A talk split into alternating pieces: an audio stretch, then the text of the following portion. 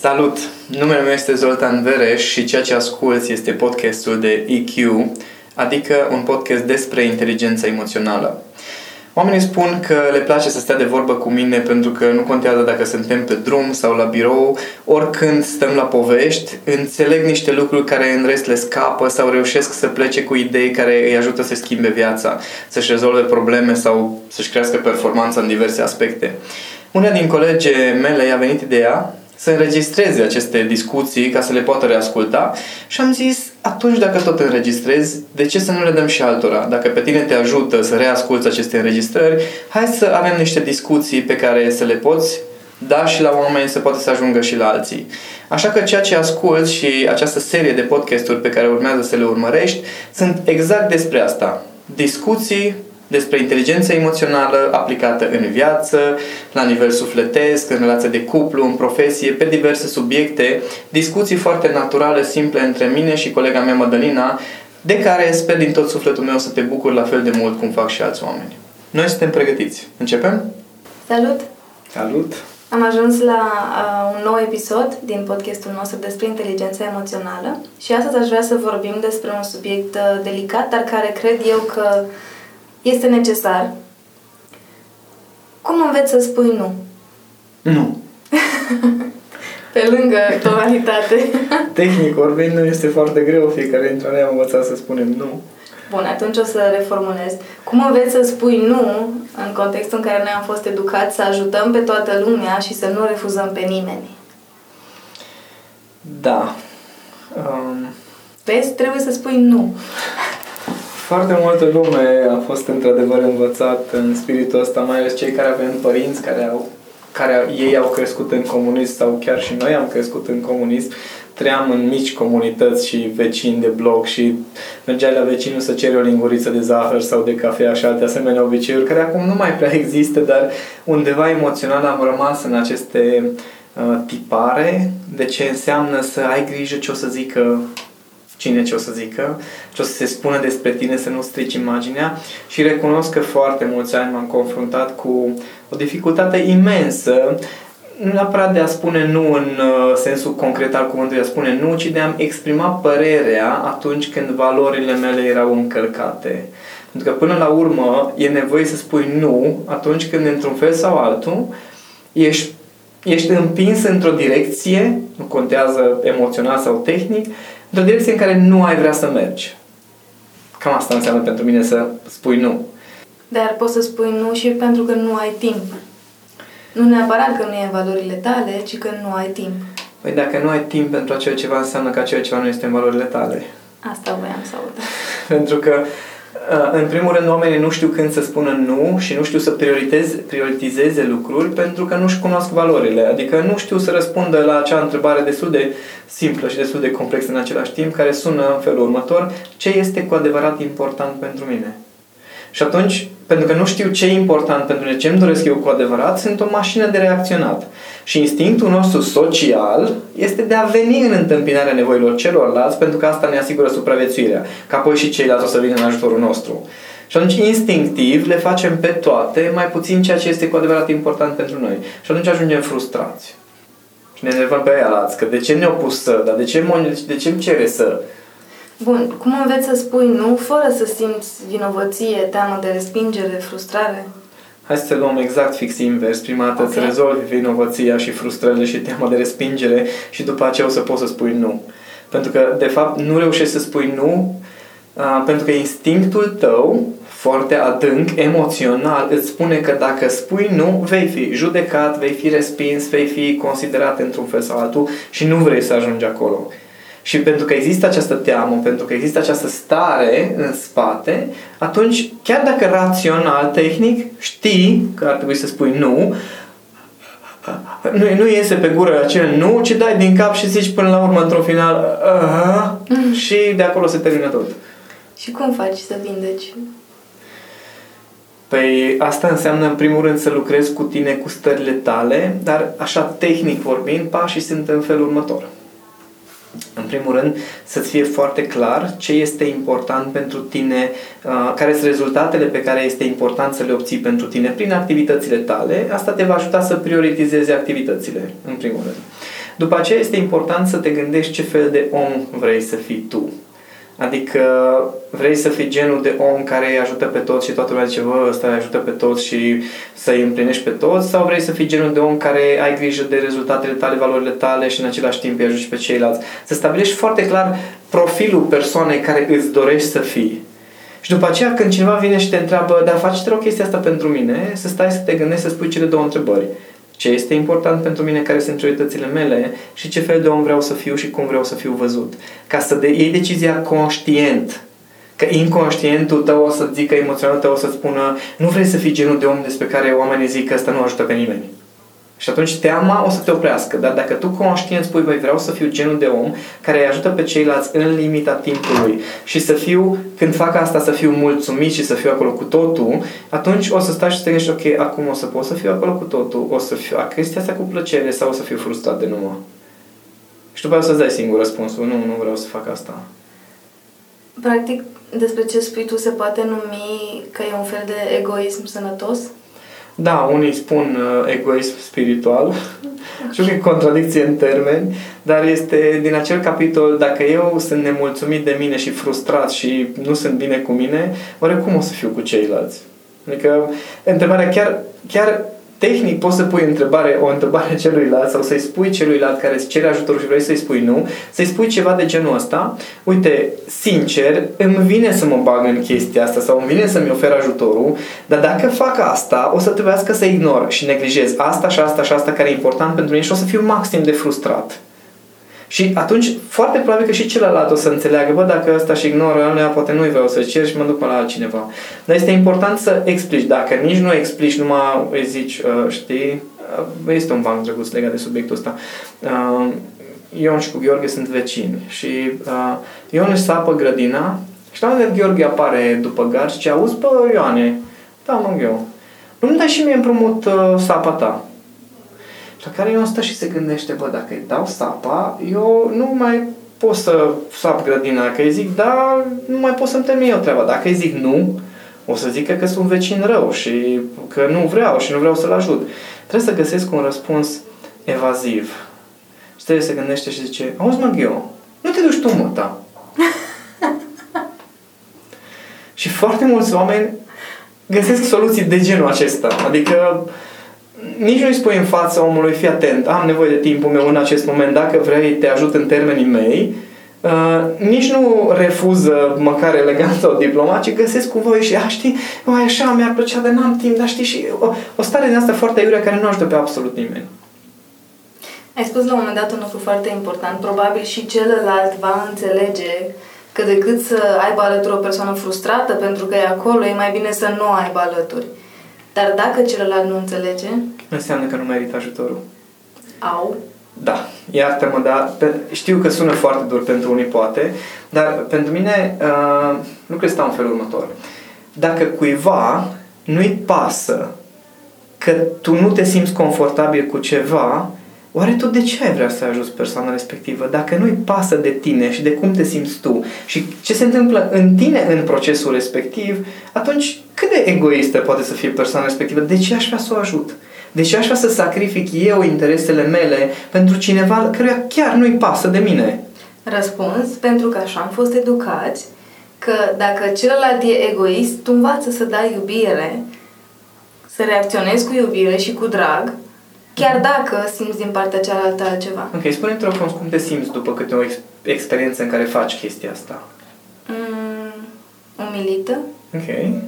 um, dezamăgită de mine și de persoana cealaltă.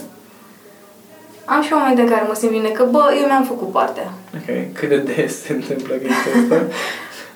Cred că sunt mai intense mm, stările alea de bag piciorul, iar m-am pus în situație în care eu n-am ieșit bine. Ok, problema se pune în felul următor. Ce este cu adevărat important pentru tine? Dacă este important pentru tine ca celălalt să zică, da, vai, ce frumos că m-ai ajutat și tu să fii frustrat și nemulțumit și umilit în proces, sau este important să ajuți persoana respectivă în condițiile în care te simți bine în proces și la final să poți să te uiți în ochii acelei persoane și să spui, măi, te-am ajutat cu drag.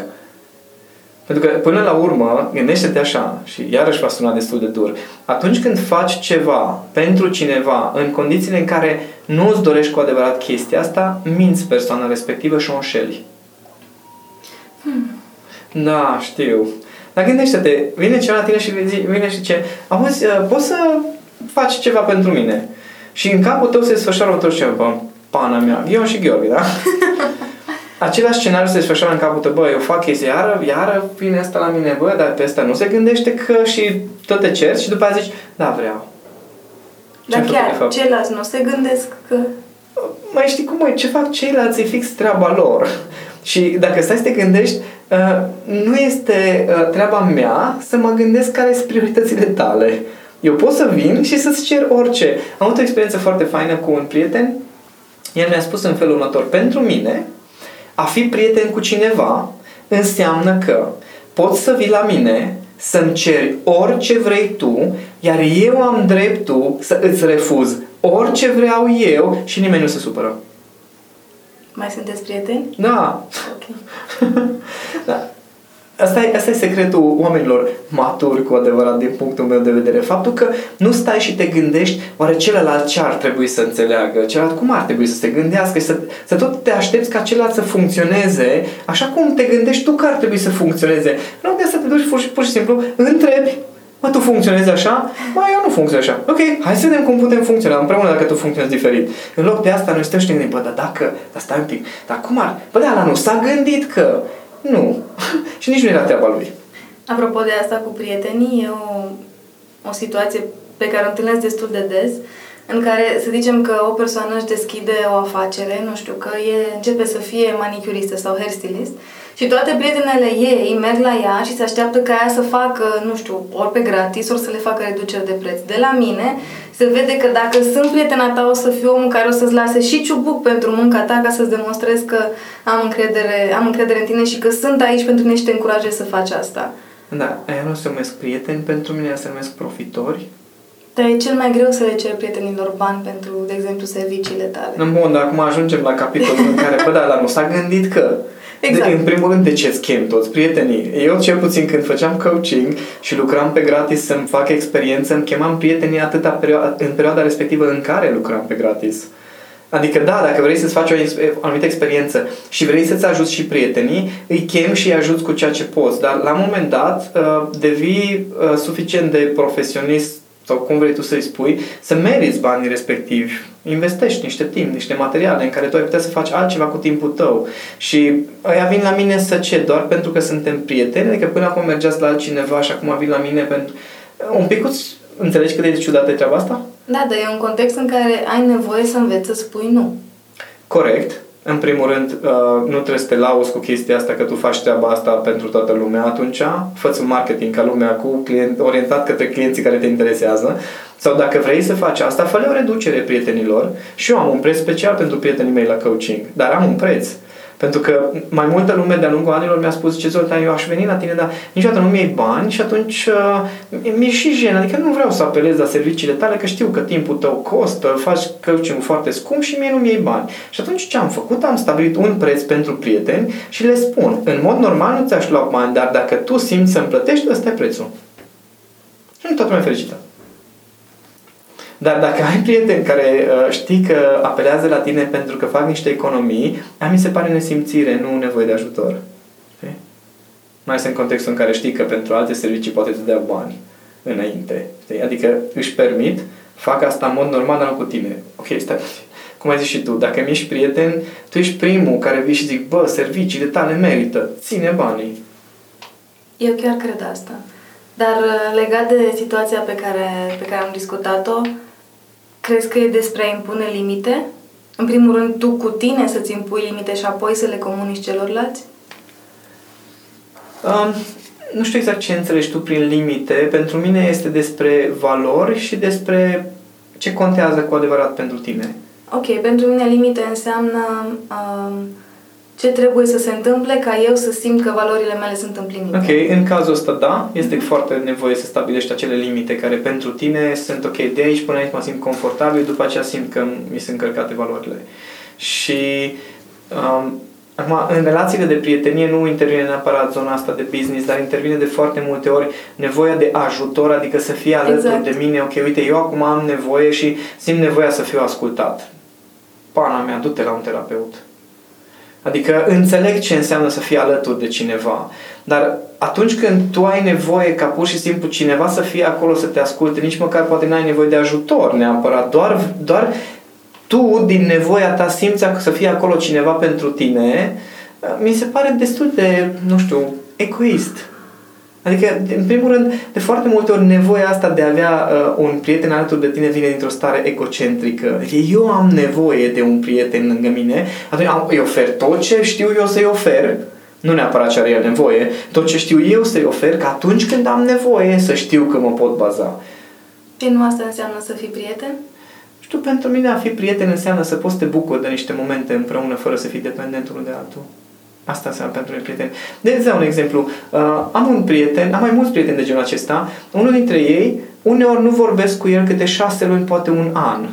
Când ne întâlnim sau când ne sunăm, este ca și cum ne-am fi văzut ieri atât de vie este relația între noi doi și starea pe care o avem, experiențele pe care le-am avut împreună și de care știm să ne bucurăm împreună, încât nu am nevoie să vorbesc zilnic cu cineva pentru a simți că este prieten sau că e alături de mine și știu că dacă îl sun și am nevoie cu adevărat de ajutorul lui și chiar am nevoie de asta, știu că mă pot baza pe el. Și el la fel.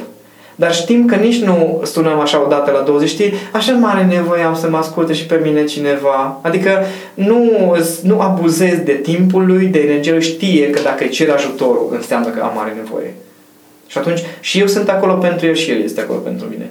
Nu, nu este o prietenie din asta în care uh, cultivăm o, o codependență emoțională doar de dragul de a ști că ai pe cineva în viață. N-am timp de așa ceva. Am lucruri mai importante de făcut. S-ar putea să producem niște certuri între prieteni. Sper.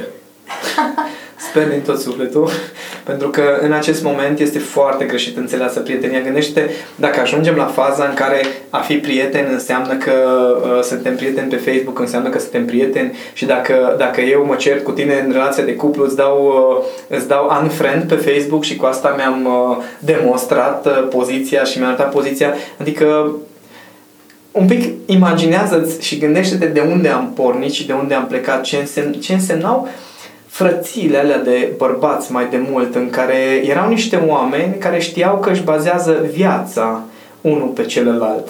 Și știau că dacă se ceartă sau poate că se bat și își dau câte un pumn, dar după aceea mă pot baza, îmi pot pune viața în mâinile tale. Și am trăit o asemenea experiență când lucram ca și alpinist utilitar. Eram patru băieți în echipă.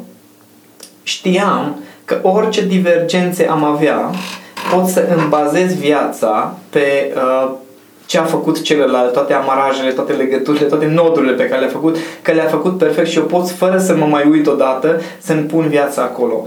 Chiar dacă aveam diferențe de opinie sau divergențe sau nu ne-am văzut câtă vreme sau ne-am certat în orice condiții. Pentru mine asta înseamnă să fii prieten. Nu uh, să fii tot timpul de acord, să te asculți tot timpul unul pe celălalt, ci să știi că atunci când ai nevoie, chiar poți să te bazezi pe celălalt. Și poți să-ți pui viața în mâinile celuilalt în cel mai propriu sens al cuvântului. E o perspectivă diferită față de ceea ce se vehiculează foarte des sau de felul în care am fost educați legat de prieteni. Dar mi se pare acum cu experiența mea de viață că asta e cea mai sănătoasă prietenie, deși nu e ușor să o construiești. Este foarte greu, pentru că e nevoie de două persoane suficient de mature și de independente emoțional ca să nu apară fenomene de genul, am avut și prieteni de genul în care am, mi-am sunat un prieten și mi-a zis, bă, dar nu mi-a dat niciun semn de deja de 3 săptămâni și am povestit lui Cami faza respectivă și mi-a zis, ă, stai puțin, asta e o altă iubită de-a ta sau e un prieten de-al tău? Adică ajungem la niște faze în care ne reproșăm faptul că nu mai suna, dar ca ce chestie? De ce să te sun? Adică pentru mine ă, prietenia înseamnă că avem împreună niște experiențe sau poate obiective comune de care ne bucurăm. Nu înseamnă că ținem legătură. Am, prieteni, am prieteni cu care ies odată poate la un grup de prieteni, un grup de bărbați până la urmă, cu care ieșim odată poate la o lună jumate, odată la două luni. Între timp nici măcar nu vorbim din când în când. Poate schimbăm câteva vorbe pe un grup de WhatsApp. Dar nu e o relație de genul în care, măi, hai să ne vedem, hai să vorbim, hai să... Nu, odată la ceva vreme ne întâlnim. Paradoxal, ori de câte ori îl sun pe oricare dintre ei dacă am nevoie de ceva, e acolo pentru mine. Și la fel și eu pentru ei. Pentru mine prietenia nu înseamnă să hai să mai vorbim, hai să mai ieșim și noi. Cum spuneam, o perspectivă diferită la care merită să, să ne gândim. Hai să vedem un pic uh, cum înveți să spui nu în mediul profesional. Că aici pare a fi și mai dificil. Este mai complicat pentru că suntem obișnuiți că masculul alfa este periculos și trebuie să asculți de masculul alfa că dacă nu te mănâncă, că la e cel mai puternic. Și da, într-adevăr, în relațiile profesionale este puțin mai dificil. În România, din câte îmi dau seama, este cel mai dificil, nu știu dacă din lume, dar oricum foarte dificil, pentru că nu sunt foarte clar trasate sarcinile, obiectivele, responsabilitățile în majoritatea firmelor. Adică ne angajăm în ideea în care, bun, asta e sarcina ta și după aceea ne trezim că stai puțin, trebuie să fac și alte lucruri. Și uh, facem tot felul de chestii, se suprapun foarte multe poziții, foarte multe posturi, am lucrat cu suficiente firme să văd treaba asta. Și atunci când este suficient de clar din punct de vedere tehnic ce ai de făcut, care sunt responsabilitățile tale, atunci a spune nu înseamnă, în primul rând, să vezi care sunt sarcinile tale și după aceea să vezi care sunt valorile tale. Dacă în valorile tale este să mai faci ceva în plus și să nu ceri bani pentru asta, atunci da, o să faci. A fost foarte drăguț o fază, cred că în uh, esențialismul lui uh, Greg McKeown, am citit chestia asta. El spunea că atunci când uh, merge un șef la un subaltern și îi dă niște sarcini în plus, care nu erau uh, în discuții sau nu era vorba că trebuie să le facă, poate să spună subalternul, uh, bun, și la care din celelalte sarcini vrei să renunți pentru a face chestia asta? Adică să pui problema atât de tehnic încât nu din revoltă sau din răzvrătire să spui nu sau să spui da și după aceea tot să te revolți, ci să fii suficient de lucid în care să spui ăsta e timpul meu, astea sunt sarcinile mele, ok, mi-ai mai dat niște lucruri de făcut, uh, zi-mi un pic în loc de care vrei să fac chestia asta. Dar asta necesită autocontrol, necesită luciditate. Dacă suntem doar în stare de, bă, m-am săturat, eu nu mai pot, păi uite-te și la ăștia și non-stop cultiv starea de revoltă, nu ai cum să ajungi într-o stare lucidă în care să spui nu într-o manieră foarte tehnică și foarte uh, calmă și stabilă emoțional. Cred că ar fi atât de bine venit un curs pe tema asta. Da, ar fi bine venit un curs în uh, zona de uh, gestiunea lumii emoționale. Pentru că, uite, că oricât de tehnic am pornit și oricât de uh, rațional ne-am considera, când vine vorba de uh, compromisuri, când vine vorba de uh, a renunța la ceea ce este important pentru noi, de fapt facem asta dintr-o stare anume și cu o stare anume. Când n-ai starea respectivă, nu mai simți nevoia să renunți, nu mai simți nevoia să dai explicații, pur și simplu poți să spui, uite, nu fac chestia asta pentru că nu este în valorile mele. Și atunci zic, cum adică nu e în valorile tale? Adică tu nu faci asta pentru mine, nu e vorba de tine aici, e vorba de mine. Cred că tot din egocentrism uh, luăm uh, asemenea reacții ca fiind despre noi. Da, avem tendința asta să ne așteptăm ca tot să funcționeze așa cum vrem noi. Tot să funcționeze cum credem noi că ar fi bine și după aceea ne mirăm. Tu nu te-ai gândit că nu, nu-i treaba mea să mă gândesc ce se petrece în tine. Ajungem la responsabilitate acum și alunecăm într-un cu totul alt subiect, dar pe care probabil o să-l reluăm într-un alt episod de podcast. Acum aș vrea să te rog să transmiți un mesaj celor care ne ascultă. Mesajul meu este să fie foarte, foarte atentă toată lumea la starea pe care o are atunci când cineva îi cere ceva. Pentru că de acolo poți să-ți dai seama dacă mergi către un compromis sau mergi către ceva care o să te crească și o să te hrănească. Dacă ai o stare negativă, atunci când faci ceva pentru cineva, mai bine nu o faci. Pentru că îți faci ție rău și îi faci rău acelei persoane și a relației dintre voi. Dacă ai o stare pozitivă, atunci când cineva îți cere ceva, bagă-te cu totul, o să-ți placă și o să te crească și o să crească și persoana cealaltă lângă tine.